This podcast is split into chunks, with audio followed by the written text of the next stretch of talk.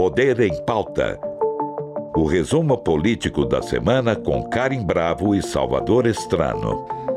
Bem-vindo ao Poder em Pauta, o seu resumo dos principais acontecimentos políticos da semana. Hoje você vai sentir falta da voz da Karen. Ela tá de férias, mas volta já na próxima sexta-feira. Agora aqui para nossa vaca fria. Na última quarta-feira, a Câmara dos Deputados deu fim a um processo que se arrastava há 45 dias, que é a instalação das comissões permanentes. É nesses grupos temáticos que os parlamentares discutem de fato uma alteração na lei antes que a proposta chegue ao plenário. Quem saiu vitorioso dessa foi o PL. O partido do ex-presidente Jair Bolsonaro vai comandar cinco colegiados, incluindo de fiscalização e controle. Já o PT, por outro lado, levou quatro comissões, entre elas a de Constituição e Justiça, a mais importante da Câmara. Também nessa semana, o presidente Lula deu uma bronca pública em ministros de Estado, durante reunião no Palácio do Planalto.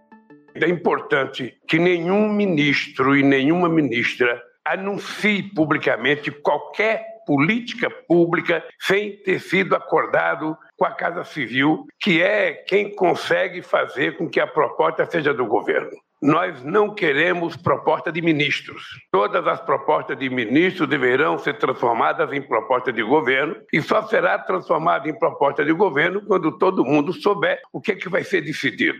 Por isso que é importante toda e qualquer sabe, posição, ah, qualquer genialidade que alguém possa ter, é importante que antes de anunciar faça uma reunião com a Casa Civil o puxão de orelha foi para todo mundo, mas tinha destinatário, o ministro de Portos e Aeroportos, Márcio França, que na segunda-feira tinha dito ao jornal Correio Brasiliense que estudava um programa de subsídio a passagens aéreas para pessoas de baixa renda. E por último, uma pesquisa da Quest mostrou a opinião de agentes do mercado financeiro em relação à política econômica do governo federal. O instituto entrevistou 82 gestores de fundos de investimento e revelou um desânimo generalizado em relação ao Palácio do Planalto. 98% deles disseram que a política econômica da gestão atual está errada e três em cada quatro afirmam que a situação da economia vai piorar nos próximos 12 meses. Para discutir todos esses temas, eu converso agora com o sociólogo Celso Rocha de Barros. Bem-vindo, Celso. Opa, eu que agradeço, gente, poder estar aqui conversando com vocês. Celso, eu queria começar falando sobre essa pesquisa da Quest agora que foi lançada nessa semana. Qual que foi a, a, o principal destaque para você? Foi o fato de 98% dos entrevistados achar que a política econômica está errada ou foi esse, esse desânimo geral de três em cada quatro achando que a situação econômica vai piorar daqui para frente? O que, que você tira dessa pesquisa? Bom, eu acho assim, é, a gente também não pode superdimensionar isso, porque é, esses operadores de mercado, além de serem operadores de mercado, também são cidadãos que têm suas posições políticas, e todo mundo sabe que é, no Brasil, como no resto do mundo, a esquerda não é muito popular uh, entre os operadores do mercado financeiro. Isso não quer dizer, entretanto, que o governo não deva prestar nenhuma atenção a essa pesquisa, porque uh, os, o mercado financeiro administra a poupança da sociedade, assim, é, em grandes linhas. E a maneira como ele vai administrar isso depende um pouco dessa avaliação sobre as perspectivas do governo. Então, eu acho que é o caso do governo prestar atenção, e eu acho que está prestando atenção. Eu acho que a, as grandes, em que pese a, a, a retórica e, e debates é, públicos acirrados, em termos de medidas propostas, até agora não teve nada particularmente. Uh, grave do ponto de vista das perspectivas econômicas. Assim, a, a PEC da transição envolveu mais dinheiro do que o mercado gostaria, mas eu acho que aí, sinceramente, eu acho que é o mercado que tem que engolir mesmo, porque tem outras coisas a serem levadas em conta além da, da opinião do mercado. E o Lula herdou do Bolsonaro tanto uma crise social difícil quanto uma situação política mais difícil ainda é, depois da tentativa de golpe de 8 de janeiro. Agora, isso não quer dizer, novamente, que o governo deva desafiar o mercado toda vez, porque às vezes o mercado tem razão. Então, eu acho que o ponto que a gente vai saber mesmo como vai ser a relação do governo Lula com o, o mercado, com, com o mercado, quando eu quero dizer com a comunidade de investidores, né, vai ser a discussão sobre a regra fiscal, entendeu? Que eu acho difícil que seja algo que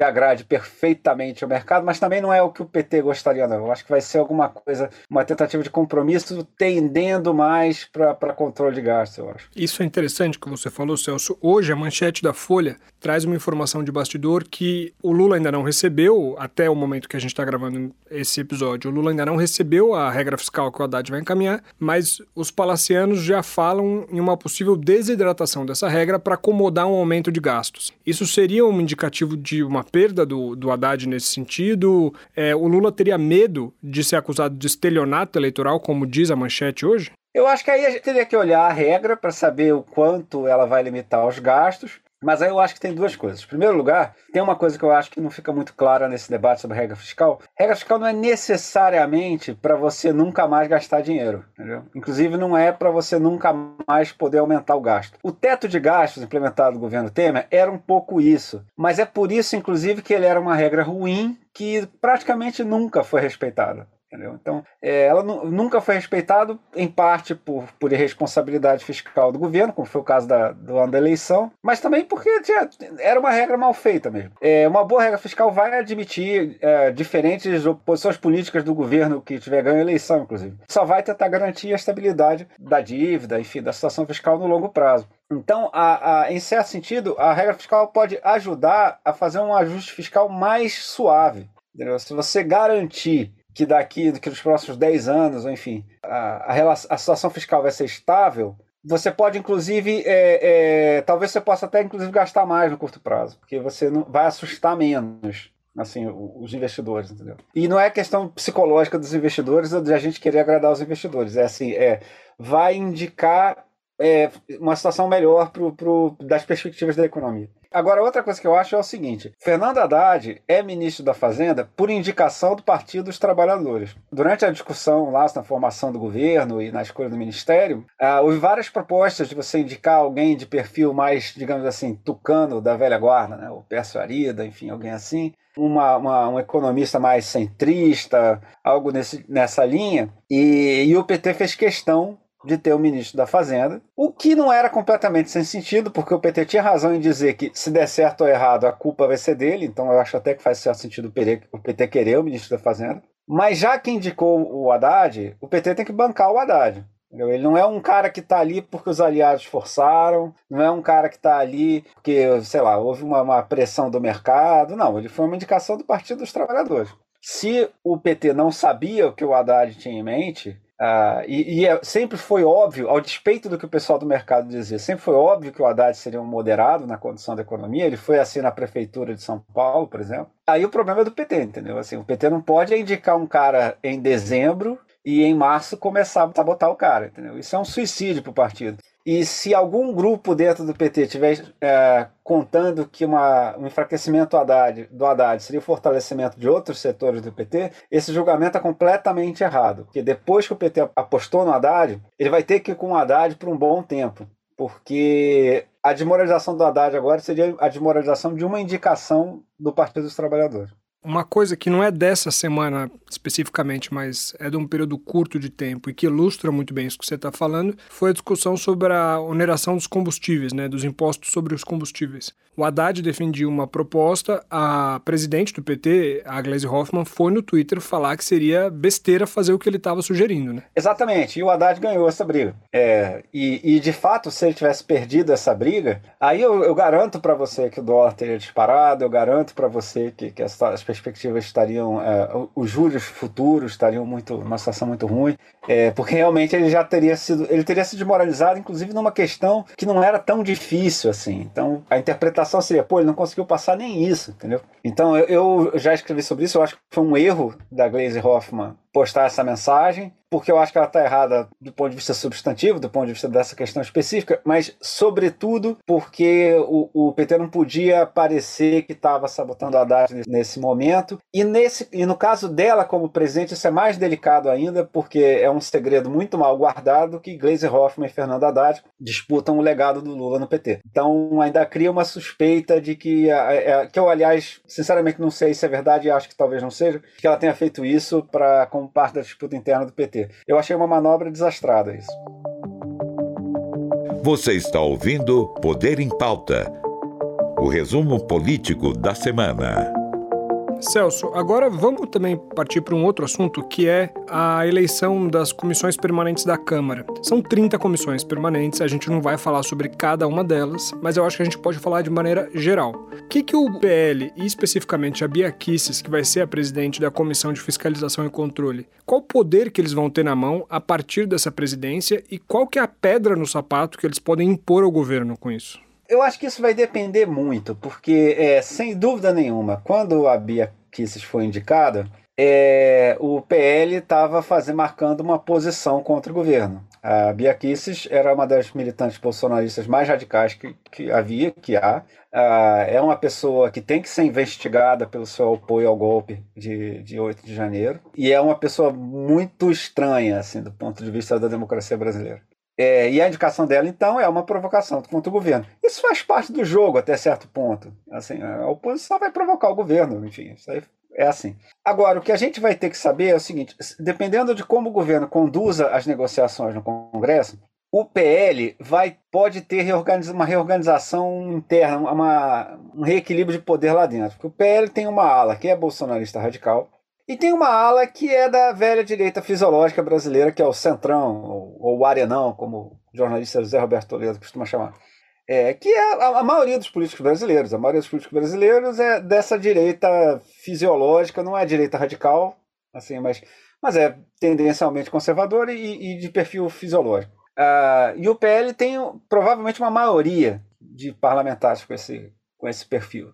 Eu acho que se as negociações do governo com, com o Congresso avançarem, eu acho bem possível que ou a Bia Kicis seja substituída por, por orientação do PL, ou então que ela seja forçada a adotar posições menos radicais na sua atuação, entendeu? Isso vai depender muito. É, ela, ela, ela é uma, uma, uma arma que, que, que o PL apontou para o governo, mas se o PL vai usá-lo ou não, vai depender muito do resto da negociação, eu acho. Mas aí você está falando do melhor cenário possível para o governo, né? Sim. O pior cenário possível seria uma Bia Kicis bélica convocando o ministro a torto e a direito lá para o Congresso, certo? É, exato. Eu acho que isso só acontece, mas eu acho que se isso acontecer é porque um monte de, outra co de outras coisas já deu errado. Porque se isso acontecer é porque o PL deixou. Se o PL deixar, é porque ela já.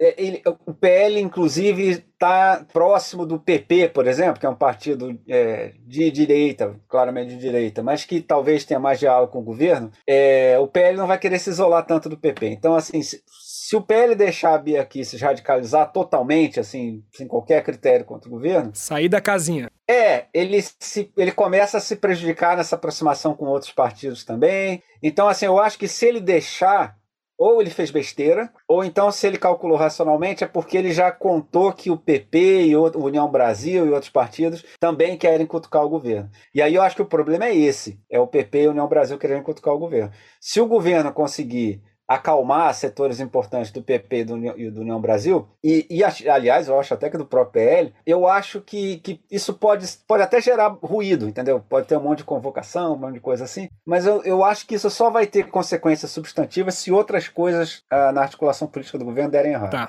E agora eu queria ouvir sobre a outra comissão de destaque, que é a de Constituição e Justiça. O fato do PT com o Rui Falcão terem conseguido a presidência da CCJ vai dar uma tranquilidade para o governo de alguma forma na Câmara? Qual que vai ser o poder que isso vai trazer para a agenda do Planalto lá dentro da Câmara? Sem dúvida. A, a Comissão de Constituição e Justiça é a mais importante do Congresso, porque inclusive ela, ela decide sobre qual, quais projetos estão dentro da Constituição, né? os projetos de lei estão, valendo. Né? Então, assim, é, o governo sempre vai querer a presidência da, da, Comissão de Constituição e Justiça, tanto que a própria Bia Kicis foi da, da, da comissão no, no, governo Bolsonaro. Então, o governo quer, quer uma pessoa muito leal ali. E o perfil do Rui Falcão é esse. O Rui Falcão é um petista histórico dentro do. Um cara fundador do PT, um cara que está lá desde o da, desde o começo, participou de todas as lutas, é muito próximo do. Já teve brigas grandes com o grupo dirigente no começo dos anos 90, mas se reconciliou no final da década. Então é um cara de, de, de confiança do Lula para fazer isso. Então eu acho que, que isso aí era, se não conseguisse isso, seria uma, uma demonstração de fraqueza muito importante. Eu achei que a, a, o resultado da distribuição da, de cargos para a comissão foi, foi, foi o que se esperava de um jogo político normal. Eu não achei que houve nada aberrante nisso, não. A oposição conseguiu algumas posições importantes, que é, que é, é, é o que se espera. A regra do jogo é, é para chegar nessa situação mesmo, porque a gente quer que governo e oposição disputem, né? Então, assim, é, é, eu achei que não, não, não é uma coisa. A, a distribuição não ameaça a governabilidade, quer dizer, não é um negócio que impeça o Lula de governar, mas vai ter, ter espaços para a oposição uh, encher a paciência dele, e isso é certo, isso é normal. Entendi. E Celso, o que, que explica essa demora de tanto tempo, 45 dias, para começar de fato o trabalho legislativo? Bom, assim, a gente não está numa situação normal, né? Quer dizer, assim, a gente tem que lembrar que dia 8 de janeiro uh, houve uma tentativa de golpe na qual, inclusive, boa parte do Congresso foi destruída. É, a gente está tendo uma investigação aí que envolve, inclusive, a Bia Kicis. Ela é uma das pessoas que, que é suspeita de ter apoiado a movimentação golpista. Então, assim, a gente não pode tratar o jogo político brasileiro atual como se fosse um momento, sei lá, da década de 90, dos anos 2000, enfim, é, em que a política brasileira teve o, o seu período mais normal da sua história, que o Brasil mais se pareceu com uma democracia normal. É, a gente não está nessa situação. Então, as alianças, as, as tomadas de posição, o jogo político, estão tá, andando mais devagar mesmo. assim. E eu acho isso de se esperar. assim. Por exemplo, o, mesmo quando, voltando ao nosso primeiro assunto, quando o mercado reclama de algumas coisas do Lula que parecem populistas, eu acho isso totalmente compreensível em função da instabilidade política. Assim, se você acha que tem golpista querendo te derrubar, você não pode perder popularidade. Por que, que o Lula, quando ganhou 2003, fez um mega ajuste fiscal que o cara melhor do que o mercado esperava? Porque o, o adversário dele era Fernando Henrique Cardoso, que era um democrata indiscutível, assim, entendeu? Uma, o risco de golpe contra o Lula em 2003 era zero. Não, não, era impossível acontecer o golpe. Hoje não é. A gente não sabe qual é o risco, mas não é zero. Então, naturalmente, o, incentivo do Lula de fazer alguma coisa que vai derrubar a popularidade dele no curto prazo é muito menor. E aí, isso dificulta as alianças também. Tem setores ah, da direita mais próximos do empresariado que podem não querer se aproximar desse programa. Enfim, eu acho um ambiente, o ambiente político brasileiro ainda não está normalizado, não. E eu acho que isso se reflete num ritmo mais lento desses processos. Eu acho que a coisa começa a aquecer mesmo quando a, a, a, tributária e a nova regra fiscal estiverem rodando no Congresso. Aí que a gente vai ter uma ideia melhor como estão distribuídos os campos. Entendi. Até o momento, a nova regra fiscal ainda está em tramitação interna do governo e Isso. a parte da reforma fiscal, da reforma tributária está num grupo de trabalho dentro da Câmara, né? Só para situar aqui todo mundo que está ouvindo a gente. Exatamente. Você está ouvindo Poder em Pauta. E agora eu queria aproveitar para a gente abordar a bronca que o Lula deu para todos os ministros, mas para o Márcio França especificamente, sobre a questão dos anúncios desautorizados. É de se esperar que tudo se concentre na Casa Civil nesse cenário. Mas a questão está especialmente delicada nesse sentido. Nessa bronca pública, o Lula falou: a gente não pode prometer nada que a gente não possa cumprir. E por isso a gente precisa falar com a Casa Civil, com a Fazenda e com o Planejamento. Nada sai daqui sem a aprovação desses três. Isso é um indicativo de quão sensível está o cenário? Eu acho que sim, e, e sobretudo, eu acho um erro de amador da parte do Márcio França. assim, o Lula tem toda a razão, não pode fazer isso. Assim, o, o ministro da, da, da, sei lá, digamos, o ministro da Educação não pode, sem conversar com o Lula e na televisão e falar é o seguinte, agora as escolas e faculdades são todas de graça, entendeu? Obviamente não pode. Então, assim, o que o Márcio França fez foi um erro bastante, até para um político experiente como ele, eu achei meio, meio assustador. Assim, não, não é uma coisa que se espera de um político experiente, porque nesse caso é uma questão até no mérito, é uma questão simples. Assim, o Lula tem razão, o Márcio França está errado. Não pode fazer isso. Assim, porque digamos, por exemplo, que o, o, o digamos não, o, o, Ministério da Fazenda, por exemplo, tem uma, uma um certo diálogo com o empresariado. É, se você, se um outro ministério do nada, sem conversar com ninguém, anuncia medidas que podem dificultar esse diálogo, você está atrapalhando o funcionamento do governo como um todo, quer dizer. Assim, realmente eu achei uma coisa muito desastrada da parte do Márcio França. E a gente precisa lembrar que não é a primeira vez que isso acontece, né? Logo em janeiro, o Carlos Lupe, ministro da Previdência, falou, do ministro do Trabalho, desculpa, falou que estava pensando em revisar certas normas da reforma trabalhista, correto? Foi, e aquilo foi também um negócio inacreditável, porque, novamente, isso, a, a, da reforma trabalhista é pior ainda, porque é um assunto incomparavelmente mais importante que o preço da passagem aérea.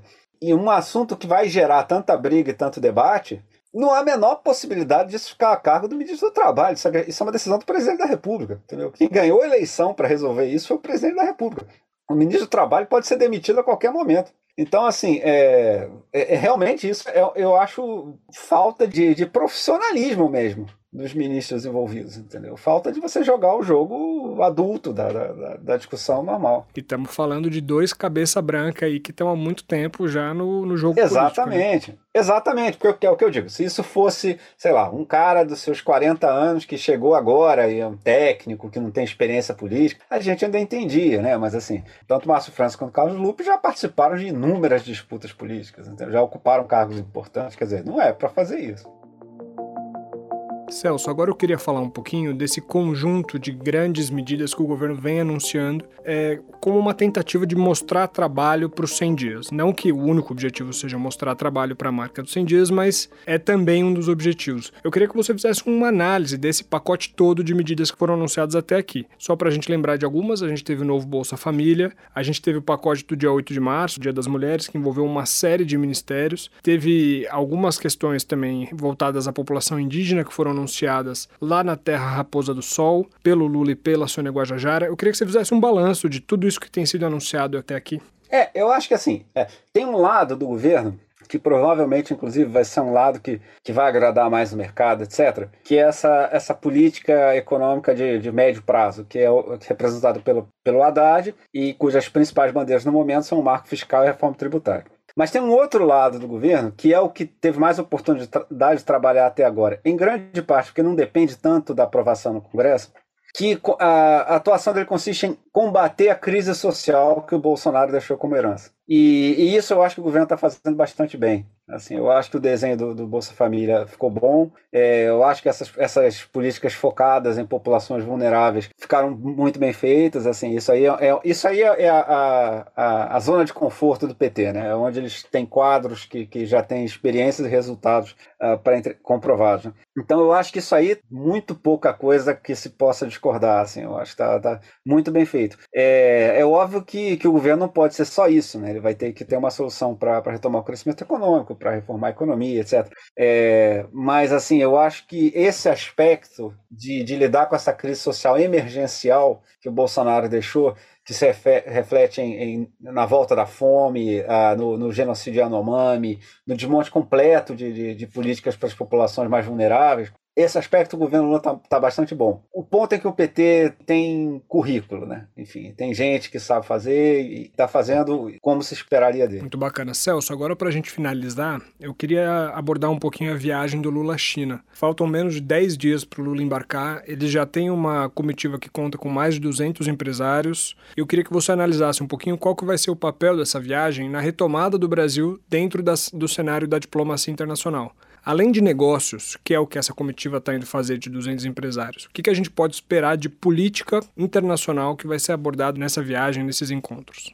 É, o, o a China é um parceiro tão importante para o Brasil que o Bolsonaro mentia que a, que a China tinha inventado a, a pandemia, mas não brigava com ela em nenhum assunto importante, certo? Então, assim, realmente não é a menor condição do Brasil começar conflitos com a China, coisa que eu A China compra muita coisa da gente. É, e então, assim, a parceria do Brasil com a China é estabelecida e, e, o Lula deve se beneficiar de uma certa boa vontade, porque ele, pelo simples fato de não ser o Bolsonaro, de não ser um cara que vai para a internet dizer que a vacina chinesa não funciona ou coisa que vai.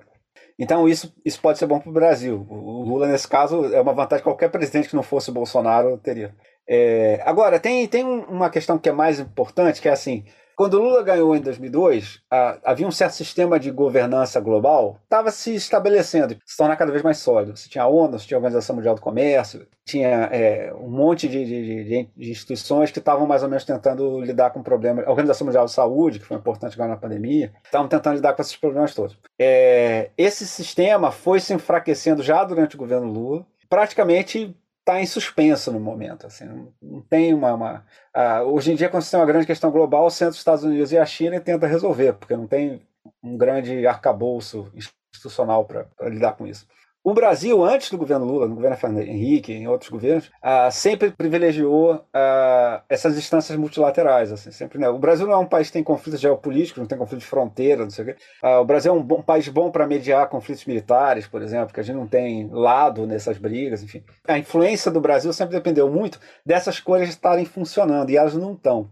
Então, eu acho que parte do que o Lula vai querer fazer é tentar restabelecer um pouco essas pontes, entendeu? Como ah, dentro da, da, discussão internacional, que no momento estão, completamente destroçadas. Né? Quer dizer, a China é mais ou menos do lado, não é um negócio oficial, mas claramente tende para a Rússia na, na briga da Ucrânia.